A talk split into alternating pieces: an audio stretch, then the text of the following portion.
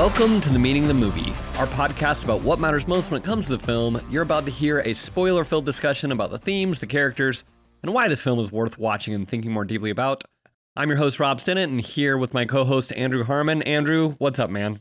What's up? Um, it is Christmas time, and this is the first time since the inception of this podcast where we are going to not talk about Die Hard during Christmas time.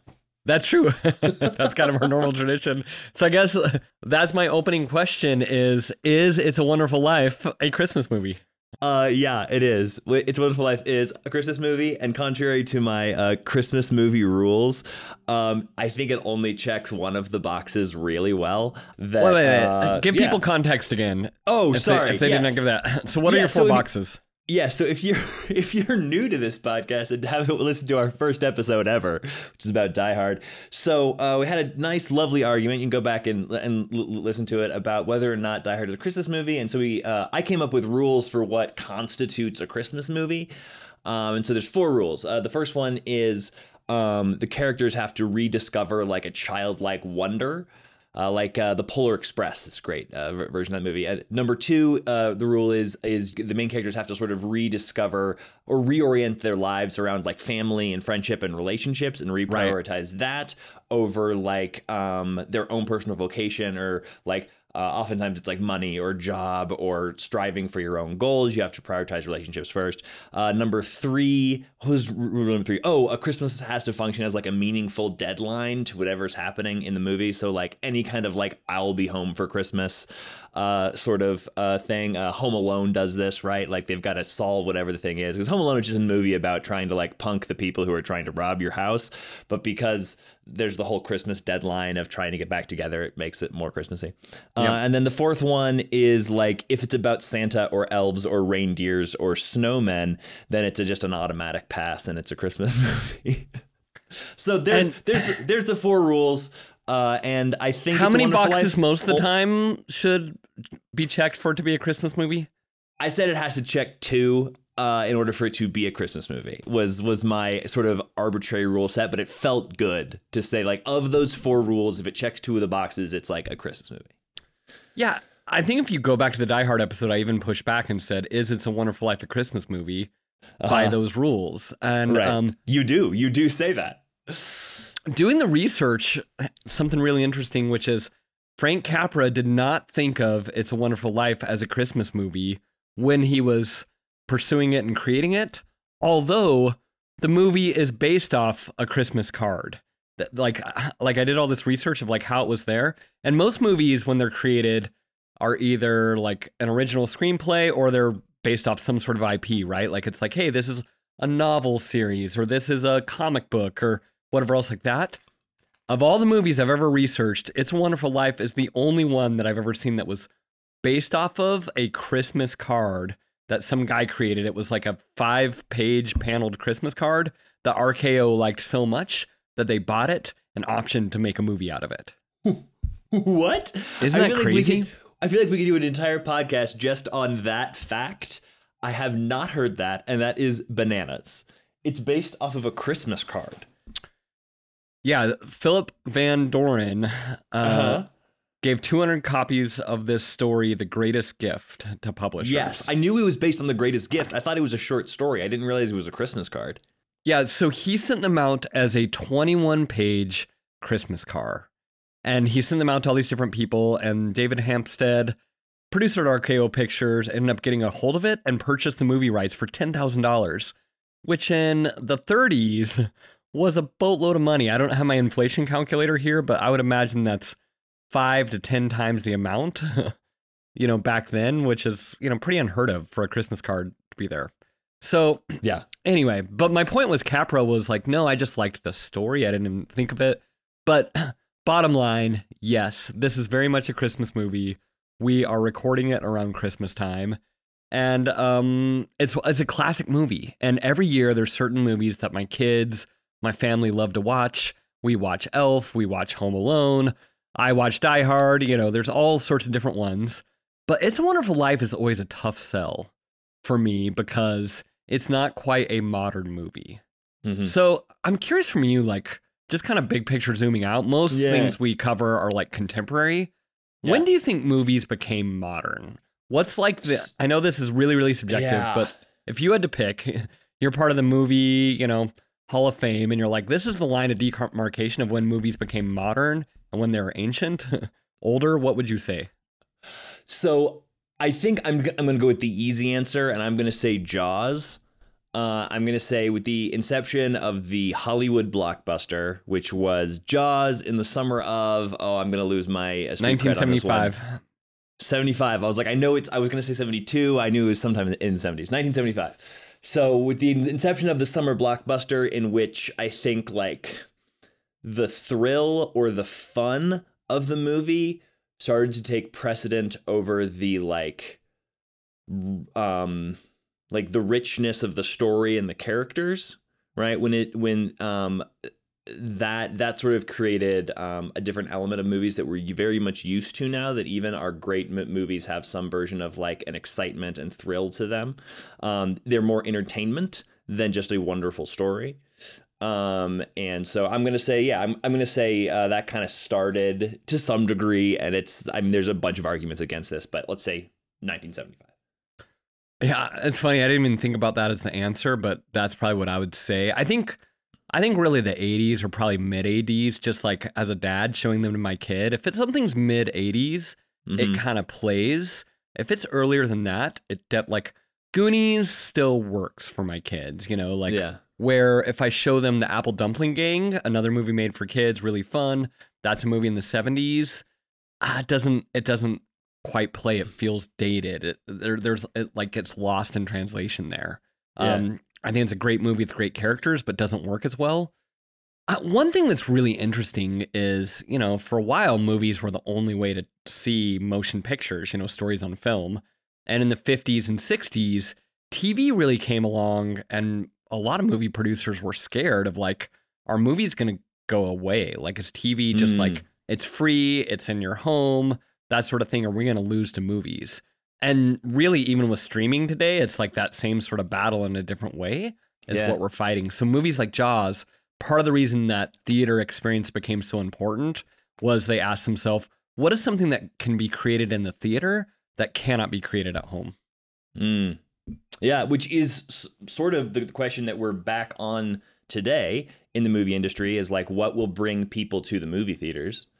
And and so the blockbuster model is becoming even more sort of inflated, right? Where it you, you have like these insane tentpole movies where you know we're we're talking like 400 million dollar budgets a lot of those are superhero movies or you know giant uh, crowd crowd pleasers um, you get some fun artistic giant crowd pleasers like a dune or something like that that um, has that cinema experience but yeah uh, it's it, it is interesting how that is sort of cycling back around how streaming is sort of the new tv devil uh, Right. that's pushing against against the movie machine So, going back to this question one more time, I think Right. another definition of it would be movies feel modern, um, stop feeling modern about 10 years after you're born. And so it's very subjective, but like when you're born about 10 years later, all of a sudden it's like, mm, that feels a little date. I can go five years, something else like that, but all of them bring up movies to you and you'll be like, ah, that feels distant to me because of when I was born.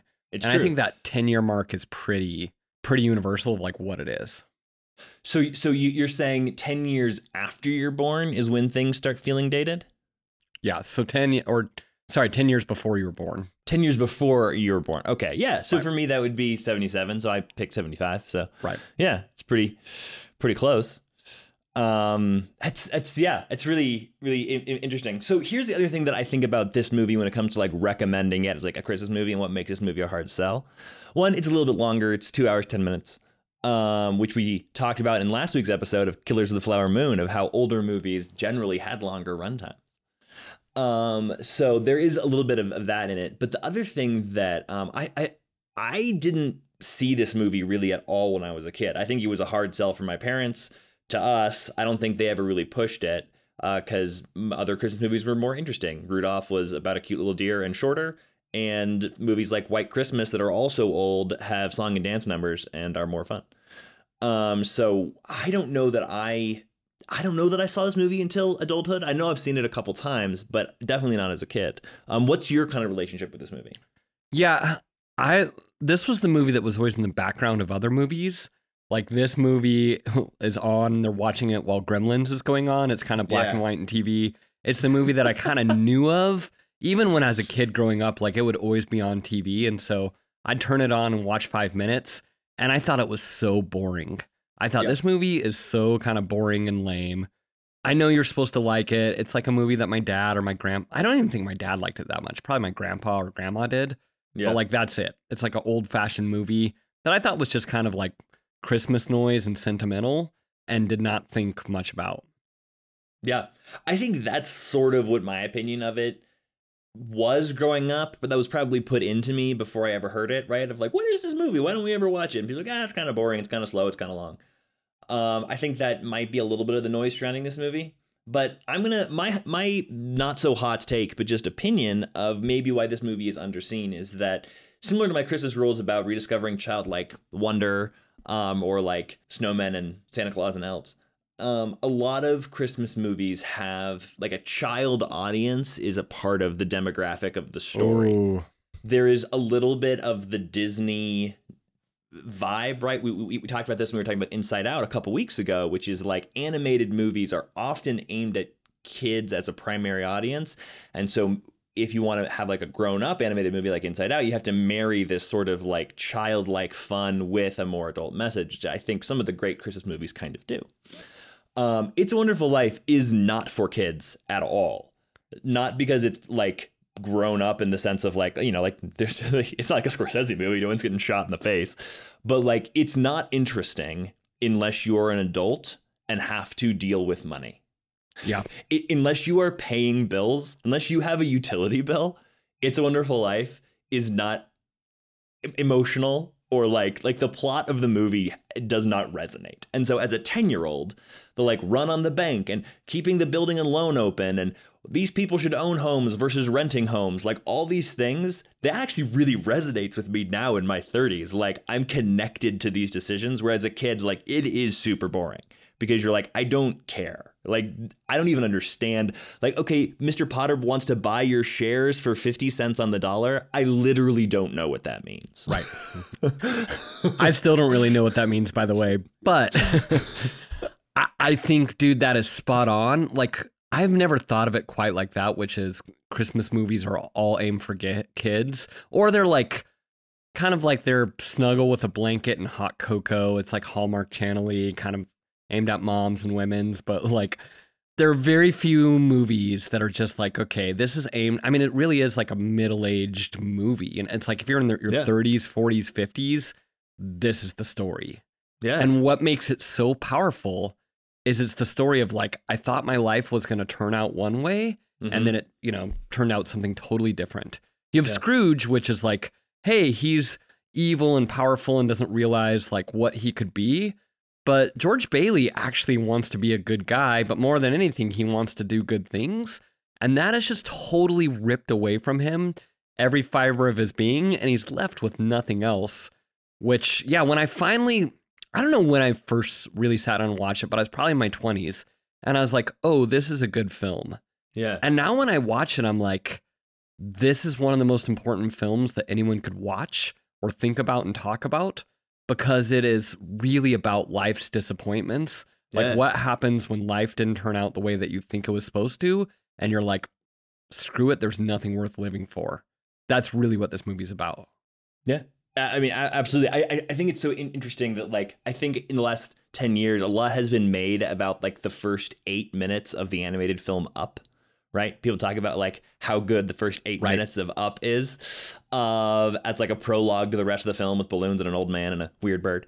Um, but, like, that first eight minute prologue is It's a Wonderful Life done with animation and a pretty soundtrack Yeah. like that's the and, and so sitting here and like watching this story and watching someone like strive for a goal which is adventure right it's literally the exact same goal that um ellie and uh, whatever the main character's name in up want um Carl? Asner. Carl there it is. Yeah carl and it's the exact same thing that carl and ellie want. They want to go on an adventure. They want to see the world. That's what george bailey wants. He wants to go on adve- an adventure see the world and then he wants to do something important which man that resonated with me a lot. He wants to do something important and to him doing something important is building big buildings and building big bridges, right? Like I want to do something that people will notice. Well, and um, he kind of looks down at people who are not who are going to waste their life. And yeah. this was me once upon a time where I was just like, "Oh, you're going to do like ordinary things. I tell stories. Like I create art. I do something important." And he kind of looks down his nose even early on when Mary comes into the like soda shop or whatever else. He's like she's like, "I don't want coconut." And he's like, "You don't like coconut? What's wrong with you, brainless?" Like there's this great kind of back and forth. And he's just like his dad wants him to stay and like stay back at the place. And he's just like, Dad, that's fine for you, but it's beneath me. An right. ordinary life is beneath him. And then he can't even do an ordinary life well, which makes him feel like such a failure. And I resonate with that as much as any protagonist in any movie ever made, which is I know what it feels like to feel like, no, I'm meant for something special, but then I didn't get to do something special. Now I do something ordinary. And then even ordinary things, I've messed up and now I have nothing left. And what does that mean? Like that hits me to my core in such a powerful way. Yeah. And and it's like I sort of said like I think that that is just simply a story that doesn't resonate with you as a child. Like you haven't had the mediocre disappointments of life, right? Like the the the the crises of this movie are all wrapped around either mundane things or things that like he should be excited about. I, I, I, guess like when you're watching this movie as a kid and he wants to go to college and go out and like do these things, but then like he meets the girl, you're like, oh yeah, you should be with the girl. Don't go do your dreams. Go hang out with the girl because this is a movie and you should get married and fall in love and that's the goal like when you're older and you realize that is a part of life but not all of life suddenly that moment where you see he is sacrificing something huge in his life in order to do something that is more meaningful to him but it comes at a huge sacrifice. Like you just do not feel that yep. um i think as a younger person. Well and there's a scene at the building and loan where he's like about to lose everything and he's like okay how much do you need right now? And he's oh having gosh. to negotiate with everyone. And it's just like if you've never had to deal with clients or have ever had to deal with something where it's like, okay, I've a lot got a lot of upset people about me and my whole business is about to collapse. So, like that's a really adult thing that you're having to work through and deal with. Yeah. That, you know, like you said, kids or even a lot of people just haven't had to do until you really tried to build something on your own. You don't right. know what that is. And and like it's it's a little bit hard to wrap your your mind around, but the the idea like the money he's holding in his hand he wants to use to um, go on his honeymoon. And he's giving all of that money away. And again, I think when I first saw this movie when I was younger and stuff, like it just felt like a plot device. It, it, it felt like, oh, he's losing the money again. What a bummer. But like having been a person that has like actively been trying to save money for things, right? And then, you know, and then, you know, those those life things happen and how bloody disappointing that is to do the right thing with your money and then like you've lost the thing you really were that like it's years of your life sometimes that takes to build savings to go on a trip like that. Like it's it hits different when you're an adult man. I think like i'm gonna keep saying this this, this whole whole podcast is that this movie if you watch this movie when you were 15 and said this movie is dumb watch this movie in your 30s because it hits different as the children say well, and it's a powerful movie to watch every year or every couple of years and really like take stock of your life. Yeah. And to be reminded, like I've seen this movie, maybe not more than any other movie, but I, I just return to it almost like scripture. Like there is something deeply spiritual to this movie yes. about this movie to me because, and I was thinking this as well. I was like, could you possibly make anything like this in 2023, 2024? And I'm like, no, I don't think you could. Um, yeah. Not something this sincere. I don't know. What do you think? Well, I think there's two things about this movie that make it hard to made in in 2024. And this is this is diving pretty pretty far into my like meaning of the movie content. That's right. Um, but I, it's the I'm name of the podcast. we can do it. I'm gonna add a fifth rule to my movie rules, which I think this movie helps this movie along and that is that like the the true orientation and meaning of Christmas, right? Like the origin of Christmas is like it's a holiday about faith and like, you know, Jesus being born and a savior coming, right? That's the origin of the whole holiday and Right. everything. And uh, so much of the traditions sort of emanate from that, from generosity and taking care of the poor and that kind of stuff. Um, and so I think there is a um, there is a theme of if a if a, movie has sort of uh, themes of like faith within it, um, that also sort of amps up its Christmasitude.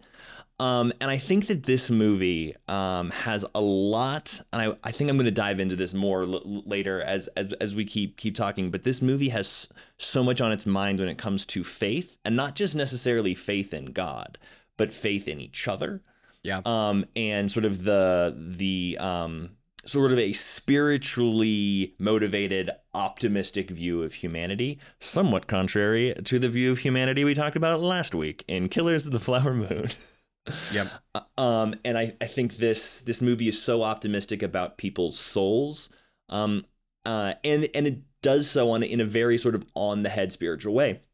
The first five minutes of the movie are two stars representing God, Joseph, and an angel talking to each other, um, that are just blinking. Um, I don't think you could do that nowadays and not sort of be laughed at. I think people are a little bit more jaded about that kind of um, uh, thing. Um, yeah. Yeah, that's why I think again, jaded is the word. We've talked about that a bunch, but like this movie is sincere in a way that just works. That's so powerful and authentic. And we're maybe too meta or too self-aware to like either it comes across as cheesy or forced or preachy, but this movie doesn't have anything. And honestly, before we're talking to the stars, why do we go up to the stars? Because everyone's praying. Everyone is praying for George Bailey's soul. Yes, and that's literally how the movies are. The first lines of the movie is like five different households. You don't even see their faces. You just see pictures of houses praying for George Bailey, which is an incredibly sincere thing um, that is is not treated. I mean, it becomes a little cartoony when the stars are blinking and talking to one another, but it's it's not it's not p- parody. It's it's it's like it takes this very sincere moment and then turns it into a lighthearted moment that then brings us in, into the rest of the movie. Um, yeah, I think it, it takes this idea of faith and it- George. I think something that I think is interesting when talking about faith is that George Bailey at the end, when he is um, at the bar praying, he says like, "I'm not a praying man, but God, if you exist, I need help right now." So Yeah.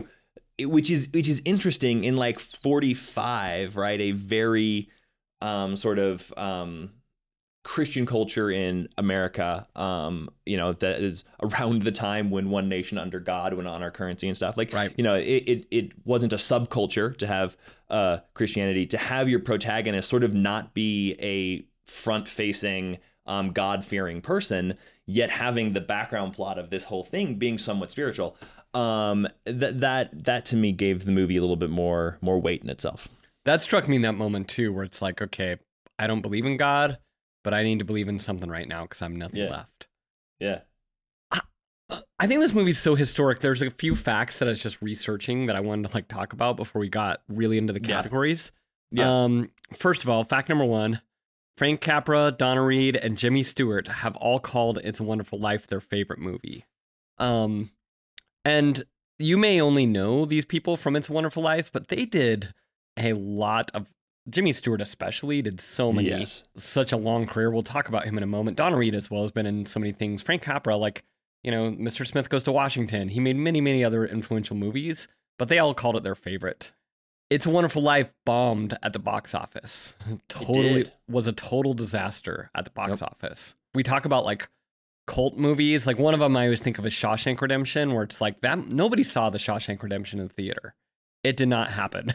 All of a sudden on DVD 2 years later, everyone was watching it and talking about it, but nobody saw that in the theater. And It's a Wonderful Life is the same way.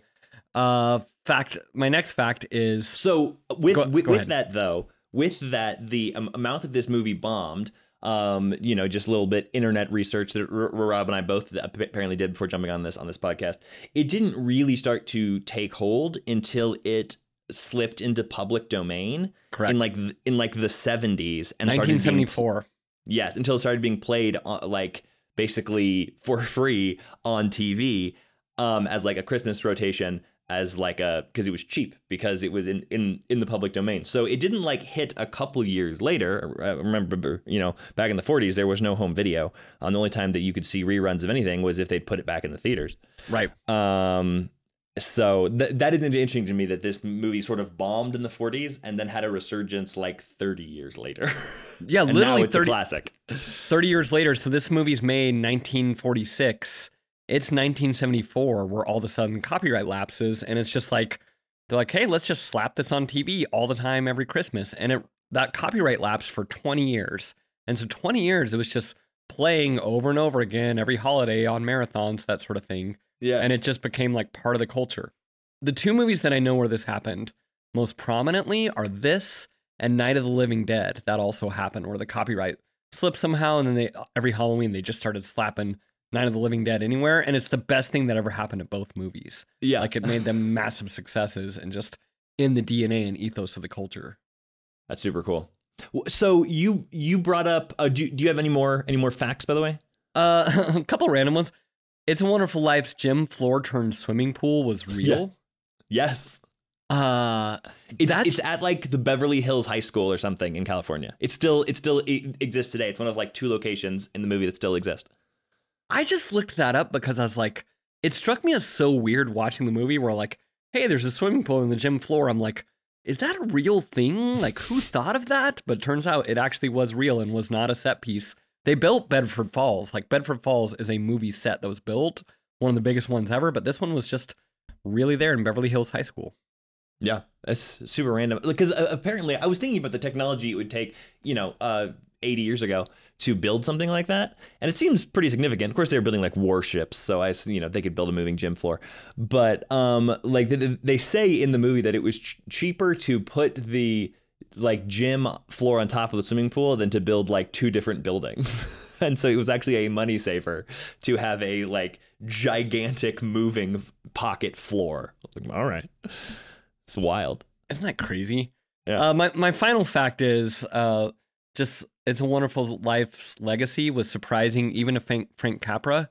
He says the film is a life of its own now, and I can look at it like no, I had nothing to do with it. I'm like a parent whose kid grows up to be president. I'm proud, but it's the kid who did the work. I didn't even think of it as a Christmas story when I first ran across it. Um, just an incredible quote, kind of like this is Yeah. this movie he made. It failed, and then it was powerful enough, and the uh, copyright collapsed, and then it just kind of became something it like endured. And I just think there's this thing of like no artist is appreciated in their own time, and even the novels, Mo- Moby Dick was a totally failed novel that then kind of became something. There's so many pieces of art that just transcend their time and just all of a sudden become something. And I just think that's always fascinating. And this is another more modern example of that happening.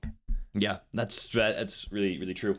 Wh- What do you think of Jimmy Stewart? This is a full Jimmy Stewart movie.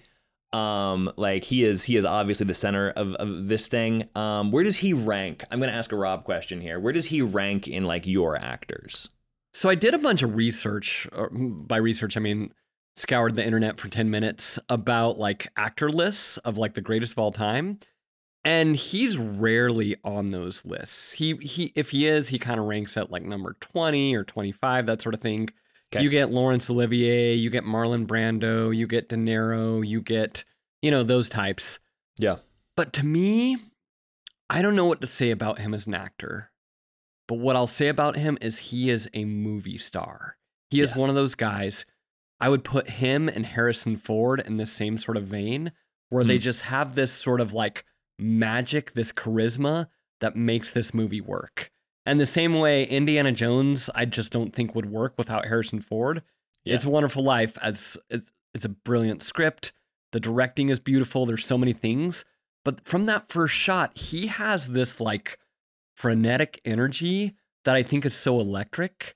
And then he ends up going and becoming a star of Hitchcock movies, of Harvey. He has like an awesome, awesome career.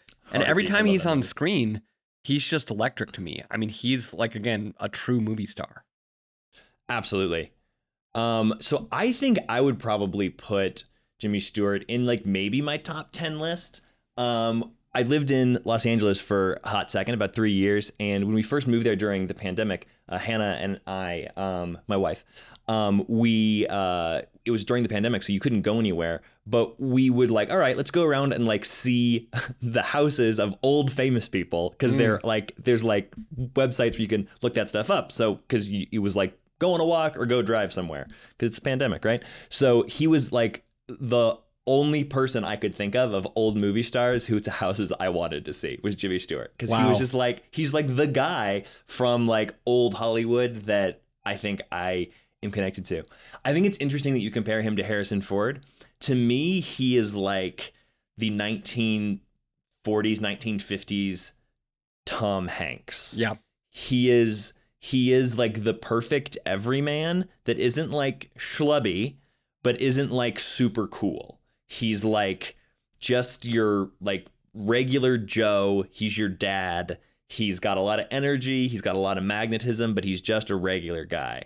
Um on the wikipedia article about um uh it's wonderful life uh frank frank capra is quoted as saying that like he it's the hardest thing is to find someone who can play what he calls like a good sam right? If just a person who's just good right? That, that that that they're not like a scoundrel or a rogue or weird or quirky. They're just a good guy. And he, he said that uh, Jimmy Stewart was the only actor of his time that he could think who could play that convincingly. I think Tom Hanks is is another guy who I definitely thought of along that same sort of line where it's just like this is a regular guy like I he's an avatar, right? Like I see myself in Tom Hanks. He's a normal mm-hmm. guy. He's, you know, fine looking but not like movie star gorgeous or whatever else. Jimmy Right. Stewart's the same way. The reason that I compare him to Harrison Ford is like he just walks on the screen and just fills it with electricity and energy. And that sort of energy, Tom Hanks does some, but man, the energy that he has when he's broken on the bridge, or even when he's like flirting with Mary, you want the moon? All like he just has this like boyish enthusiasm Yeah, that really, really plays and powers this whole film. it's yeah, it's it's completely true. I also think there's something about his voice that is so odd Yes. and yet it's iconic, right? Like people are still occasionally you'll see hear like late night hosts doing like Jimmy Stewart impressions. Uh, it's not very topical or uh, up to date, but like he has a very iconic voice. It almost reminds me of like an Owen Wilson situation. oh, that's like, interesting. right? Like it's it's it's a mimicable, interesting kind of strange voice, but he's still a very relatable everyman. Um, he he's just like he's this iconic guy in the middle. Whereas like you think of like De Niro's or Brando's that they're they have this cool guy factor that Jimmy Stewart honestly doesn't have. Like he's not cool No. in the same way that, he, but he is electric, right? Like he is. There is magnetism there, while it it isn't like cool guy magnetism, which is wild. Like th- th- that's a very hard line to find, and I think it's just something that he probably just exuded as a human being. Well, and when I was watching the movie last night, I was like, it's amazing that this is the same guy who's in Rear Window. So, like, Tom Hanks doesn't really have a Rear Window type of performance in his bag. And so I think he's kind of under it because Rear Window is a broken, kind of creepy character that he plays. And so I think this, this sincere sweetness to the darkness of movies like Vertigo and Rear Window, which are stone cold masterpieces as well, for him to Right. be you know, maybe Hitchcock's greatest actor and Capra's biggest actor. It's like very few other guys can, you know, hit that level for these all time directors.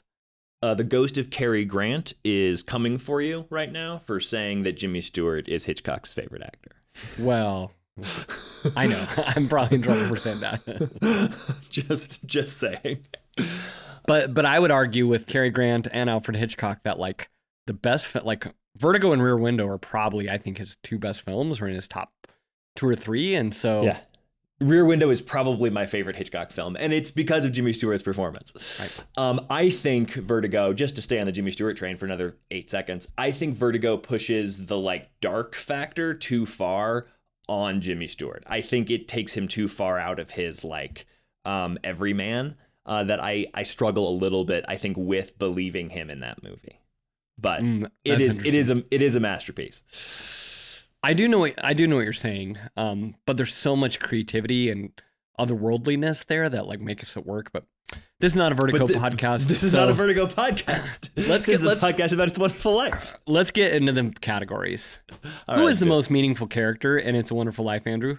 All right, the most meaningful character in this movie is obviously George Bailey, but I'm not going to talk about George Bailey because I just spent 10 minutes talking about Jimmy Stewart. I want to talk about Mr. Potter Mm. Because I think the fact that Mr. Potter is not the central focus of this Christmas story is interesting and what makes this movie significant. So, as I was watching this movie this time around, I thought about this, and I've often heard this movie compared to A Christmas Carol, right? It's this idea of a Yes. ghost or an angel shows up and shows you what your life could have been, right? It's, which is honestly how I often hear this movie talked about, but it's only like the third act. It's like the Right. last 30 minutes of a two hour plus movie. But the interesting thing I think about It's Wonderful Life is that it's pitting the archetypes of like Bob Cratchit against Ebenezer Scrooge. And in A Christmas Carol, Scrooge is the main character, and you get to watch him be sort of redeemed. And sitting there watching the movie, you're like, yeah, this guy sucks. He needs to get better. I think Mr. Potter is that Scrooge archetype. And Yes. you get to watch um, George Bailey, the like Bob Cratchit analog, struggle with what it takes to be a decent human being in the shadow of an Ebenezer Scrooge. You don't get that in A Christmas Carol. Bob Cratchit is just a good, decent guy who's living here on the side who Scrooge is taking advantage of, and then ultimately Scrooge decides to stop taking advantage of him. Um, but like we have to watch a much more realistic of like a Scroogey businessman that is not going to have a change of heart, um, and what his impact is on a person and how someone maintains being a decent human being and what that human decency looks like in the wake of a Mr. Potter. I think it's a really interesting tw- twist on the Christmas story that makes it much more engaging because I think we all relate to Bob Cratchit far more than we relate to Scrooge.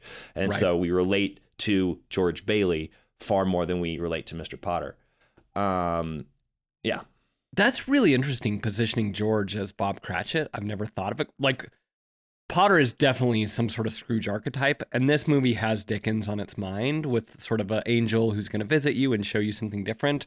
Which, going back to your main point about faith, there is something about like angels coming into people's like this is if you read Matthew and Luke, like that, those gospels are about angels visiting mm. Joseph and Mary and wise men and shepherds and Zechariah, like all these different, you know, Bible characters Yep. get visited by angels to upend their whole lives. Yeah. And um, that is what a OG Christmas story is. And so this movie had not only Scrooge on its mind, but uh, scripture in those some, same sort of ways. Yeah. Um, but that is really interesting that Potter is that sort of character. I, I think for me, I mean, obviously George Bailey is the most meaningful character, but the other foil that I think is really, really important is Mary. hmm And she is just this person from the word go. He's like there. He has this super romantic scene with her. She's in a bathrobe. They've just had the best night of their life. And he's like, What are you going to do with your life? And he's like, Oh, I'm going to go see the world. And he like makes a wish. And then she makes a wish, and we don't know what it is. But like this time watching it, I'm like, Oh, she's wishing for him to stay home. And Yeah. we realize that she is the grounded home. She is the grounded beauty and truth in his life, and he cannot see it. She is the best thing in the world to him, and he just is not opening up his eyes what's right in front of him. He even marries her, yes, because he loves her, but it is kind of a default of like, okay, well, whatever. I couldn't go, so I'll get married. I'll do the responsible thing.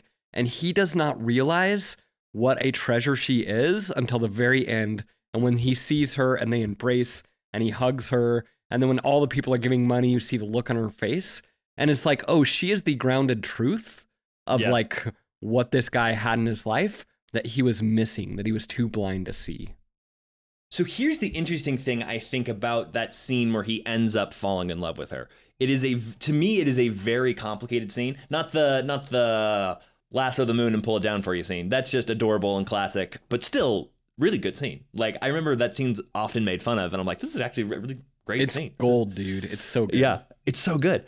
But the scene where he goes over to her house, it is to me, it is maybe one of the most complicated like internal scenes, and I really related to it as like a person of like he actually does have feelings for her, right? When his mom says like she's back in town, he's like, "Oh." And so he goes and just stands outside her house because he doesn't know what he wants to do. He knows that her grounding him is going to keep him from the other thing he wants to do. And so he goes into the house and is just really mad at her. Yeah. because cuz he's actively warring inside his brain with like I like this girl. She clearly likes me. I want to stay with her here, but I absolutely do not want to do that and he's mad at kind of her for existing. Yeah. Um, and I thought that was so like real. And ultimately, he just has to give into it. He like is too drawn to her. They have the scene where he's literally arguing on the phone with the guy that is also trying to court her, who's trying to sell him shares in a new company. Um, and it's just because they're standing so close together at the phone that the dialogue of the script is like them talking on the phone to a guy about buying shares in a plastic company. But what's happening on screen is the two of them like undeniably realizing how attracted they are to one another. And it's this amazing scene. And so to me, he's not settling in the way of like, I guess I will. It's it's it's him sacrificing. It's him saying, I have to do this. Right? right.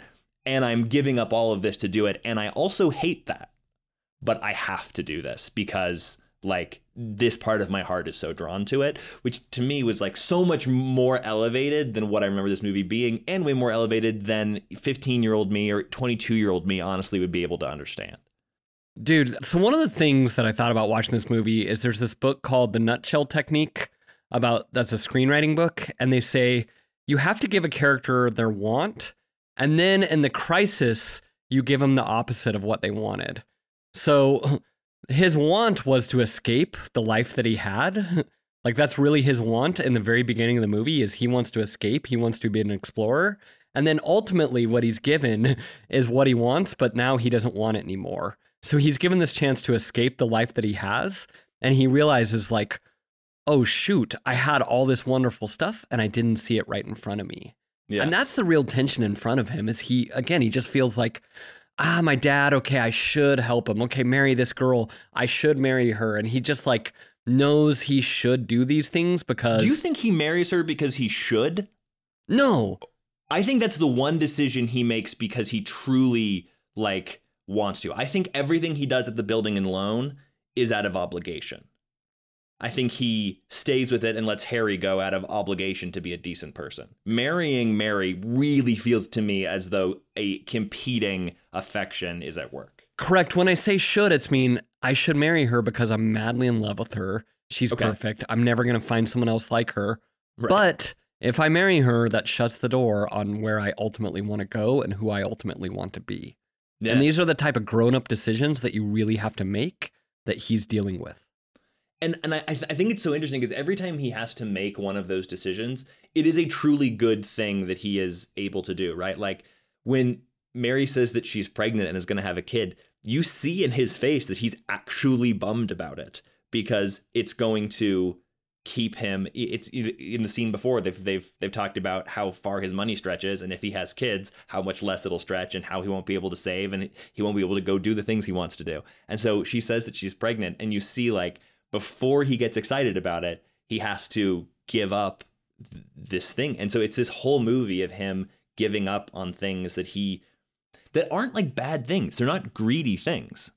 They're no. they're just dreams, right? Like seeing the world and wanting to build big important things is not like a bad dream. No, it's it's going from childhood dreams to adult realities. You know, like that's what this movie yeah. is. It's important that it starts with him as a child.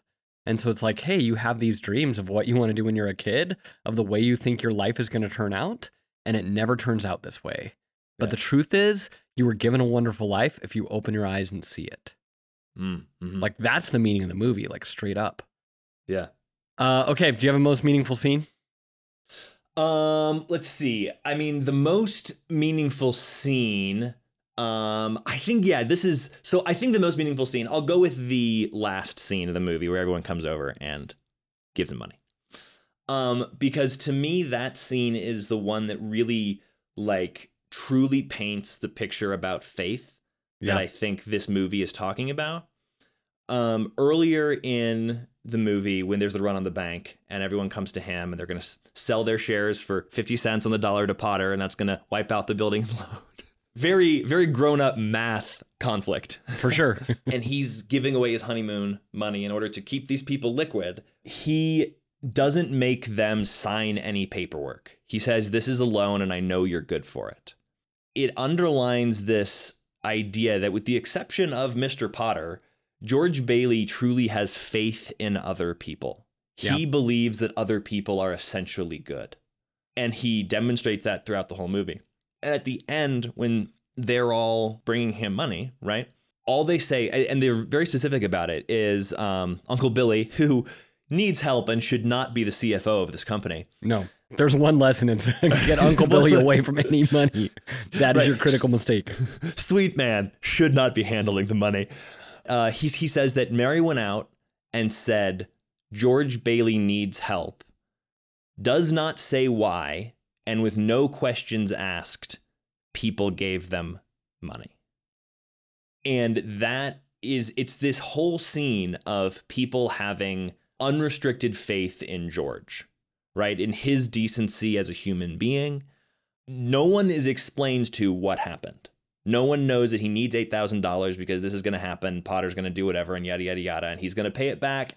Um, this is what happened. And it wasn't his fault. And it's not going to happen. There's no explanation to anyone. And they all show up and say, You had faith in me. I'm going to have faith in you. And, and that's it. It's completely clean. Right. Which, which is maybe a little like idealistic, but to me is is what makes it so rich is it's it's not just generosity it's true faith in like the soul of another human being doing what's right with your generosity So part of me wants to say the least meaningful scene in this movie is like the whole middle, which just kind of drags. There's so many things, there's so many scenes that's going back and forth that's going on in it. It's actually a pretty complicated story. It literally is a wonderful life. It's 20 years of his life that he's putting Yeah. together. But the reason I'm not going to say that is because you see little investment after investment that he's making in all sorts of different people yeah in ways big and small. And that ending scene, if you haven't, like everyone's seen that ending scene, even if you're Right. listening to this podcast somehow and you've never seen this movie, that scene has been parodied, has been shown clips a million times of like, to my brother, the richest man in town, and everyone's cheering and giving him money. You know what that scene is. What you don't know if you have not watched this whole movie carefully is each person that comes in is someone who George has listened to, has talked to, has helped in a significant way. So it's Yeah. like a, a lifetime of sowing ultimately leads to him reaping, you know, these sort of benefits and this sort of way, which is like he has invested, invested in people, and in his darkest moment, finally people come and bail him out. But it doesn't just, Yeah. ha- it wouldn't happen to just anyone. It happened to him because of who he was. And that's why that scene is so powerful and makes sense in that way. yeah the word like human decency is what kept circling in in my mind and something that i didn't quite latch onto before i think in that scene is that like I think the the mediocre stakes of that is that like if George doesn't get the money, he's going to like lose the building and loan and be bankrupt and be on the street, right? That feels like the stakes. Yeah. But the bigger stakes is the fact that like he's actually about to be arrested for embezzlement. Right. There is there is a DA standing in his living room with an arrest warrant because he can't find eight thousand dollars of other people's money, which I did do the inflation math on that Ooh. one. In 1945, that would have been one hundred and fifteen thousand dollars. Wait, say that number one more time. $115,000. So Uncle Billy walked into the bank with $115,000 and lost it in a newspaper. It's so much money. And so he's about to be arrested Correct. for basically embezzling from the people of of the, of the town and they are not bailing him out of just his financial poverty. They're bailing him out of what could potentially be a gigantic financial crime against them. It's the people of the building and loan that he has quote unquote stolen from, and they do not ask for any explanation. They just say, "We trust you. We have faith in you." And to me, that is such a like higher level of like what I want to be as a person. When you when you talk about like looking at yourself, to me, that's what made that scene so rich and so phenomenal. Was th- that like these people truly believe in one another because of how, again, like you said, how he sowed in them, right? How he invested in them, trusted them, believed that they were decent people, that they can't believe that he would embezzle money from them and are going to just come and bail him out, no questions asked. And what's also so amazing about that scene is he's ready to be arrested. He's like, "Hey, yeah. I'm gonna be arrested. Before I do, let me get give Zuzu who flower petals back and give her a hug." You know, he that's all he's yeah. thinking about. Is he's like, "I just want to hug my kids, and then you can haul me away to jail." Like, and he's resigned to it, and he's so grateful because he's yeah. like, anything is better than that. Um, I'll give my most meaningful scene now, and it. I mean, it's been so parodied and whatever else, but this idea of like what would the world be like if you were never born? Sure. Um, it's more powerful than the, to me, even of the ghost of Christmas past and present and future. Those are things of like, hey, let me kind of show you your life. This is like, okay, what impact did your life have? Mm-hmm. And he's kind of being taken on a tour of all these people who he impacted. And we talked about a little bit about the meaning of life in the last episode, The Killers of the Flower Moon, weirdly enough. And I was thinking about the meaning of life again in this episode where he's realizing, like, oh, if I was never born, it's not just about me. Mr. Gower would have been affected. Martini's place would have been affected. There's so many things in town which would be so much worse because of his presence. And so he realized, like, oh, these things that I've been doing on, not only are people giving me money as a thank you, but if I wasn't here, the world would be a darker place. And he just wants to end because he's like, the world would be better without me. But he's just thinking selfishly and darkly about himself versus like, what impact would that have on so many other people? And as he goes on this tour, dude, the last 30, 40 minutes this movie is unassailable. It is so perfect. I think so many movies kind of fizzle out and the third act falls apart. And this movie is just electric as he goes through that thing. And the moment that really hit me this time is he goes through, he hits all these different things, he realizes like what his life means, and then he's broken at the bridge and he prays one more time and he says, I want to live again. I want to live again. I want to live again. And on that third time saying it, I believe, all of a sudden there's no snow, and then boom, snow starts falling again. And I never noticed that before. So oh, it was wow. like God or something in the heaven made the snow start falling. And then in a moment later, Bert shows up and recognizes him and all that sort of thing. But it's like, it's so powerful. Like, go watch that moment, bro. It's like the music drops out, and then all of a sudden you almost hear that snowfall. Yeah. And it's like, okay, there's life for him again. And it just hit me as so powerful. Yeah, it's it's beautiful is what it is, right? Like we have so often talked about meaningful movies on this on this podcast as being movies that are sincere and could be spoken of as cheesy but like when they're sincere and it works and it's like so beautiful and it's just everyone on screen and behind screen believed in that moment and just leaned into it and it was just a wonderful moment and you feel all of the feelings that you want to so you you did say though that the last 30 minutes of the movie was unassailable do you have a least meaningful scene in this movie I don't know. I do think there's just a lot of back and forth. Like I did, I did part like mostly for my kids. They rewatch it or other people. I'm like, there is just a lot of like development of like, okay, now he's buying a house and like making the house. Not, it's like we're taking you on every beat of what it means to build a life. I don't want to touch anything. I think this movie is so good. Yeah. But I do think there's just a lot of like exposition of him building a life. So to me, that is one of the things about this movie that makes it more of an adult movie is that it's not about the plot. If you try to describe this movie by the third act, the first mm, act and second act are super boring because you're just waiting to get to the angel moment.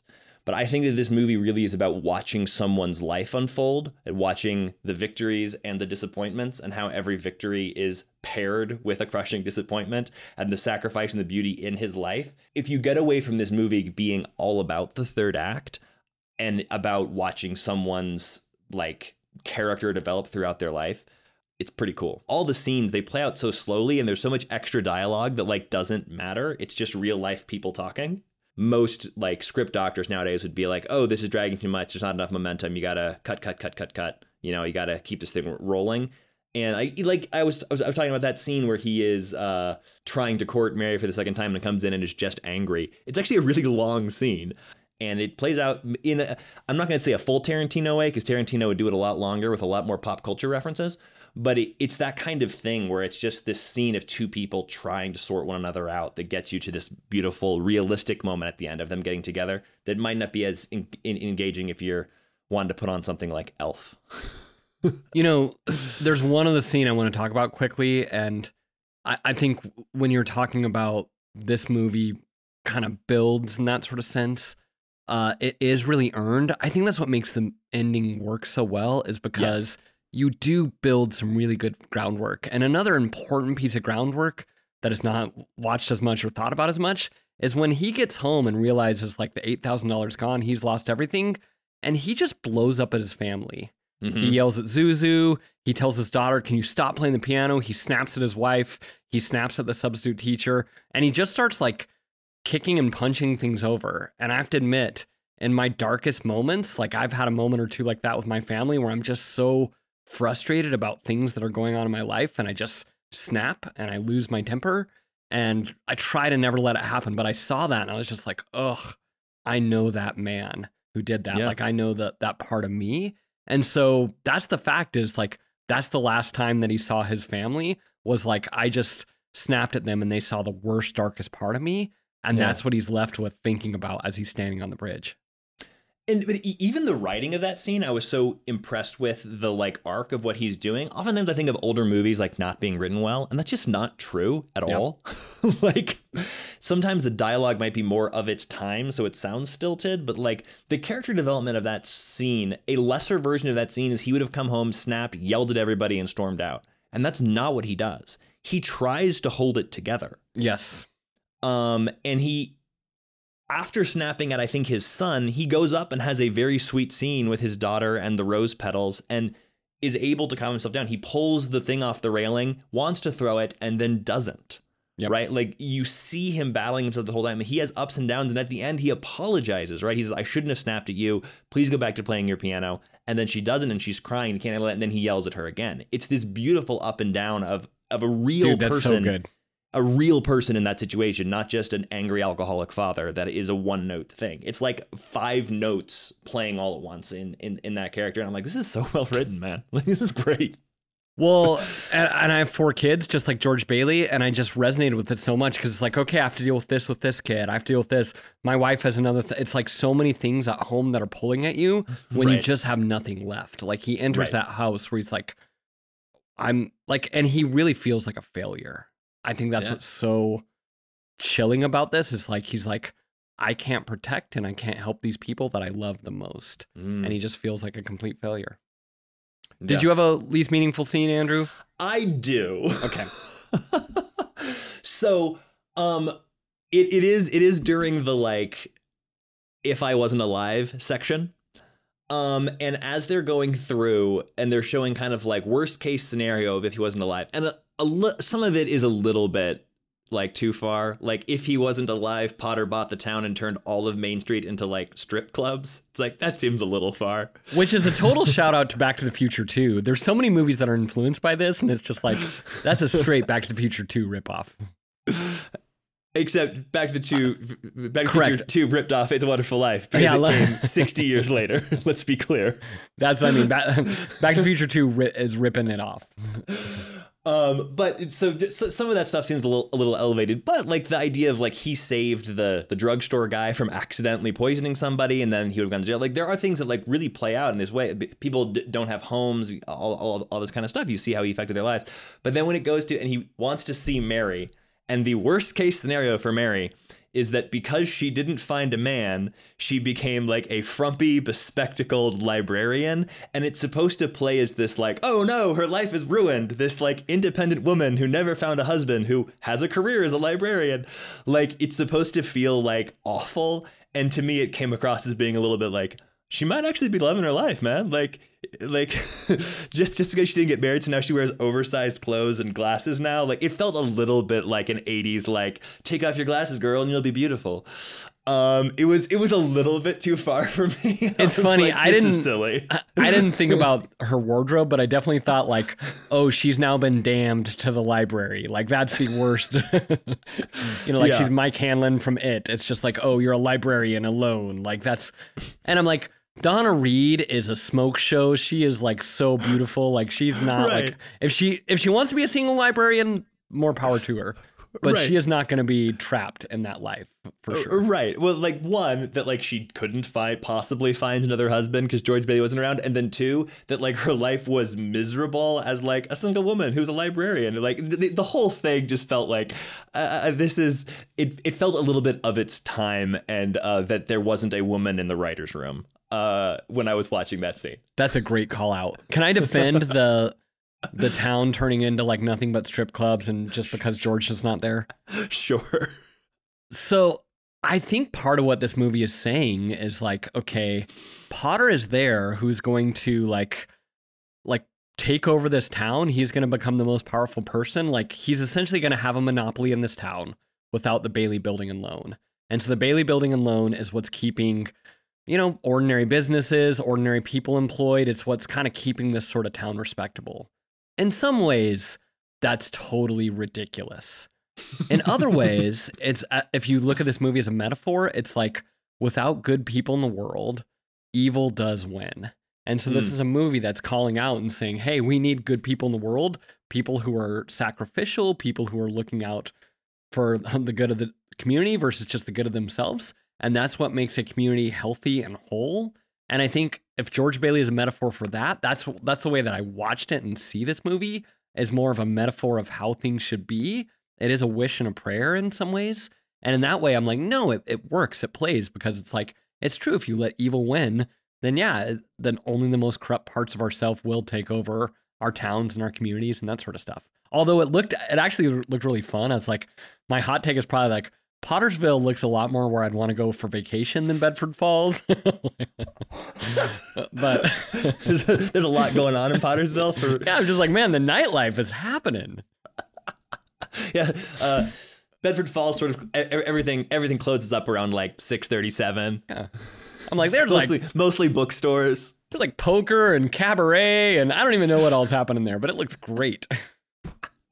Yeah, you could like go to a nice jazz club, get an old fashioned. Seriously, man. Pottersville's got options after nine o'clock. Okay. Uh, all right. Meaning of the movie. You wanna you wanna give your meaning of the movie? Oh, you're throwing it to me. Okay, I'll give my meaning of the movie. Uh, It's a Wonderful Life more than anything is a Christmas movie. Mm. And it's not just a Christmas movie in a way of like, oh, it's got Santa and elves and that sort of thing. It's Christmas in the way of like, this is the time of year where we slow down, where we get away from our jobs and we ask ourselves, like, what are the most important, meaningful things? hmm And I can't think of any other film that really makes you look at your life and take stock of your life than this movie. It does it much more so than A Christmas Story or Elf or Polar Express or anything else. This is a film that kind of goes all the way through and says, all right, what matters most? And it's a film that really shows the power of community. I love the scene with all the people there. And the, the part where I got misty eyed and really got emotional was when the whole town was there and you just see George Bailey look at himself and he's like, I didn't deserve this.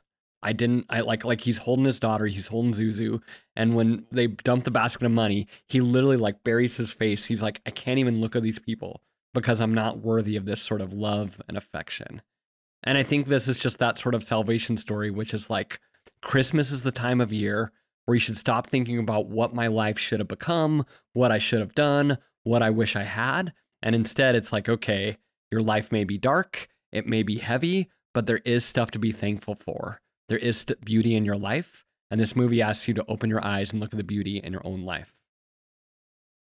Ah, I love that. And see, this is why you throw to me on the meaning of the movie first, is because then we can go out on awesome stuff like that. um, because that's it. That's the closing note of this podcast. Um, so I'm gonna give my meaning of the movie here in a second, but I encourage all of our listeners to go ahead and just cycle back to the listen to Rob's before you end this, because that really should be the closing note. Uh, I agree. I think that really is the idea that this is the Christmas movie that actually is grounded enough in real struggle to make you like think about the holiday season or feel joy in the things you're supposed to feel joy in during the hol- holiday season in a way that less grounded movies like a like an Elf or a Polar Express or the Santa Claus or anything like that um sort of it's it's purposefully less grounded um ah, I, I, I love that there is a, a magic in how sort of um, both adult and uh, grounded the the themes of this movie are and the conflicts uh, that are w- within it. Absolutely. I mean, I love those other movies. There's a powerful place, but if you've listened this long, you've probably watched this movie. But I would say be a It's a Wonderful Life evangelist. Like sit down, watch it with a friend, watch it with someone who's never seen it before. This movie is worth seeing because it has such a powerful message. It's almost like time traveling, bro. When I was watching it, I was like, maybe we can't, you know, there's wisdom in the past. There's wisdom in reading Shakespeare. There was wisdom in Mark Twain. There's ri- wisdom Yeah. in these sort of past great works of art. And It's a Wonderful Life is that same sort of thing. So I'd strongly recommend that you check it out. And uh, appreciate you checking out this podcast. Good job today, Andrew. How did we do this Thanks, episode? buddy. Oh, I think we did great. I think we did real, real solid. Yeah, I think we, you know, sometimes miss it, but this time we hit it. And so I'm proud of this episode. Uh, and I thank you so much for listening. Remember, like, subscribe, review. We love those reviews. Keep them coming. And until then, we'll see you next time on The Meaning of the Movie.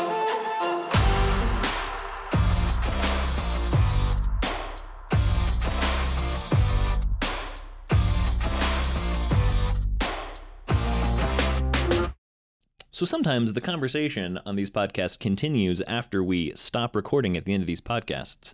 Turns out I had a lot to say about the meaning of this movie, so here's a little extra Christmas tidbit for you all. Enjoy. So earlier in the podcast, you asked um, whether or not I thought this movie could be made in 2024. And I talked about sort of the sincerity of the faith element. But the other reason that I don't think we could make this movie in 2024 is something that I found incredibly sad while watching this movie. And that is that I think the picture of George Bailey in a movie that was made in 1947, George Bailey was the iconic American. He was the ideal American. He was the person that everyone wanted to be and would look up to.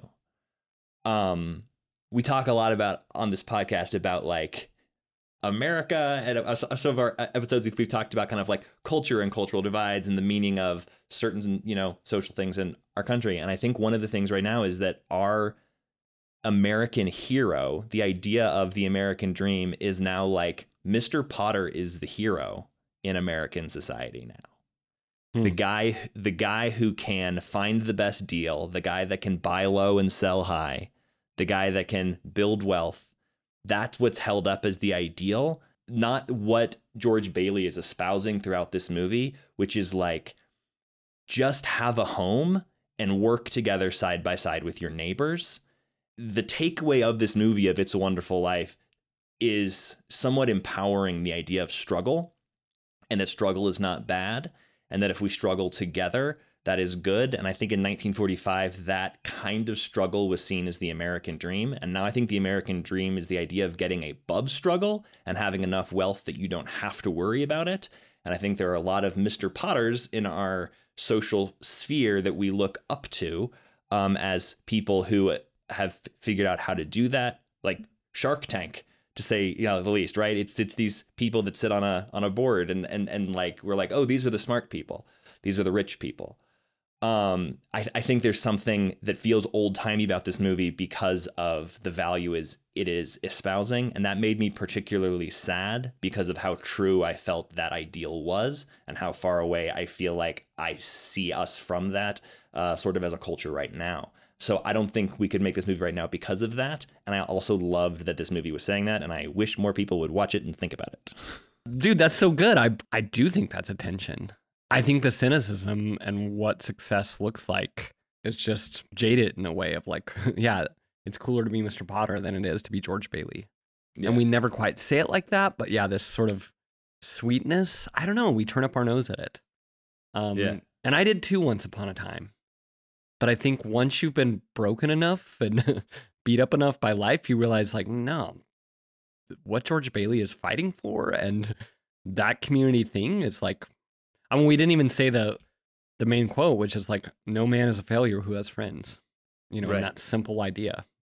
Yeah, which is which is yeah, what this is about is like the idea of struggling as a community. I I think the biggest thing for, for me is is that like the thing that the thing that Potter offers George at the end that almost trips him up, and then he says no, is he he offers him a big enough salary to no longer have to struggle. Yeah. And I think right now, I know in my life that is an ideal that I have of if if if I could just set myself up in such a way, if I could just make enough of the right choices that I didn't have to struggle anymore, then I'll have it made.